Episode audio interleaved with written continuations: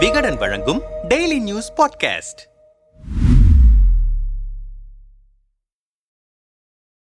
அடித்து ஆடும் ஆம் ஆத்மி தள்ளாடும் காங்கிரஸ். இரண்டாயிரத்து இருபத்தி நான்கில் என்ன நடக்கும்? சோனியா காந்தியும் ராகுல் காந்தியும் கிட்டத்தட்ட கால் நூற்றாண்டுக்கு மேலாக காங்கிரஸ் கட்சியை வழிநடத்தி வருகிறார்கள். இவர்களில் ராகுல் காந்தி இரண்டாயிரத்து பதினேழு முதல் இரண்டாயிரத்து பத்தொன்பது வரை இரண்டு ஆண்டுகள் மட்டுமே காங்கிரஸ் தலைவராக இருந்திருக்கிறார். இரண்டாயிரத்து பத்தொன்பதில் நடந்த மக்களவை தேர்தலில் காங்கிரஸ் படுதோல்வியை சந்தித்தது. இந்த படுதோல்விக்கு தார்மீக பொறுப்பேற்று காங்கிரஸ் தலைவர் பொறுப்பிலிருந்து ராகுல் காந்தி விலகினார். இதனால் சோனியா காந்தியே இடைக்கால தலைவராக பதவியிலிருந்து வருகிறார். இந்த சூழலில் காங்கிரஸ் கட்சியின் கோட்டையாக இருந்து வரும் பஞ்சாபில் மார்ச் மாதம் சட்டப்பேரவை தேர்தல் நடந்தது. இதில் ஆம் ஆத்மி தனது வெற்றியை பதிவு செய்து பாஜக காங்கிரஸ் கட்சிகளுக்கு அதிர்ச்சி வைத்தியம் அளித்தது. தற்போது பாஜக ஆம் ஆத்மி காங்கிரஸ் கட்சிகள் இரண்டாயிரத்து இருபத்தி நான்கு மக்களவை தேர்தலை எதிர்கொள்ள தயாராகி வருகின்றன. இந்த சூழலில் காங்கிரஸ் கட்சியில் நடக்கும் உட்கட்சி பூசலும் மூத்த தலைவர்கள் கட்சியிலிருந்து வெளியேறுவதும் தொடர்ச்சியாக அதிகரித்து வருகிறது. இரண்டாயிரத்து பதினைந்தில் ஹிமந்தா பிஸ்வா சர்மா தொடங்கி இரண்டாயிரத்தி இருபத்தி இரண்டில் குலாம் நபி ஆசாத் வரை இருபதற்கும் மேற்பட்ட மூத்த தலைவர்கள் காங்கிரஸ் கட்சியிலிருந்து ஓட்டம் பிடித்திருக்கின்றனர். சிலர் பாஜகவில் இணைந்தனர். இதில் பலரும் ராகுல் காந்தி மீது நேரடியாகவும் மறைமுகமாகவும் புகார்களை கூறினர். கடைசியாக வெளியேறிய குலாம் நபி ஆசாத் ராகுல் காந்தி குழந்தைத்தனமாக நடந்து கொள்கிறார் என்று வெளிப்படையாகவே கருத்து தெரிவித்தார். தற்போது புதிய கட்சியையும் குலாம் நபி ஆசாத் தொடங்க இருப்பதாக கூறப்படுகிறது. இவருக்கு ஜம்மு காஷ்மீரில் இருபது காங்கிரஸ் தலைவர்கள் ஆதரவு தெரிவித்திருக்கின்றனர். முப்பத்து ஆறு இளைஞர் காங்கிரசாரும் ஆதரவு தெரிவித்திருக்கிறார்கள்.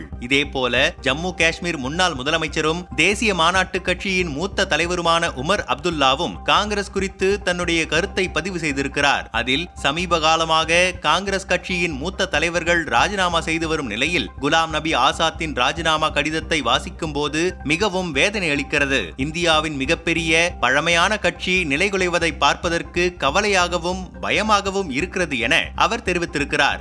ஆட்சியிலும் கட்சியிலும் காங்கிரஸ் கட்சிக்கு ஏற்பட்டு வரும் பின்னடைவுகள் இரண்டாயிரத்தி இருபத்தி நான்கில் ஆம் ஆத்மிக்கு சாதக சாதகமாக அமைந்து விடுமோ என்கிற கேள்வி அரசியல் நோக்கர்கள் மத்தியில் எழுந்திருக்கிறது. அதற்கேற்ப பாஜகவின் முயற்சிகளை மீறி டெல்லி சட்டப்பேரவையில் பெரும்பான்மையை நிரூபித்து காண்பித்தது குஜராத் தேர்தலிலும் வெற்றியை பெறுவோம் என அரவிந்த் கெஜ்ரிவால் சூளுரைத்து வருவது பாஜகவில் இருந்து கொண்டு ஆம் ஆத்மிக்கு வேலை செய்யுங்கள் என்பது என தேசிய அளவில் கெஜ்ரிவாலின் ஆம் ஆத்மி கவனத்தை ஈர்த்து வருகிறது. இது குறித்து ஆம் ஆத்மி கட்சியின் தமிழ்நாடு ஒருங்கிணைப்பாளர் வசீகரனிடம் பேசினோம். எழுபத்தி ஐந்து ஆண்டுகளில் பாஜக காங்கிரஸ் முடியாததை டெல்லியில் ஆம் ஆத்மி செய்து வருகிறது. நாங்கள் காங்கிரசின் பி டீம் என்றெல்லாம் சொன்னார்கள். ஆனால் டெல்லியில் காங்கிரஸை வீழ்த்தி ஆட்சி அமைத்தோம். தற்போது டெல்லியில் அரசு பள்ளி மாணவர்களின் கல்வியில் மிகப்பெரிய புரட்சியை ஏற்படுத்தி இருக்கிறோம் நாங்கள் காங்கிரசுக்கு மாற்று என்று சொல்வதை விட பாஜகவுக்கு மாற்று என்று சொல்வதே சரியாக இருக்கும். இரண்டாயிரத்தி இருபத்தி நான்கு மக்களவை தேர்தலில் அதை நோக்கித்தான் ஓடிக்கொண்டிருக்கிறோம்.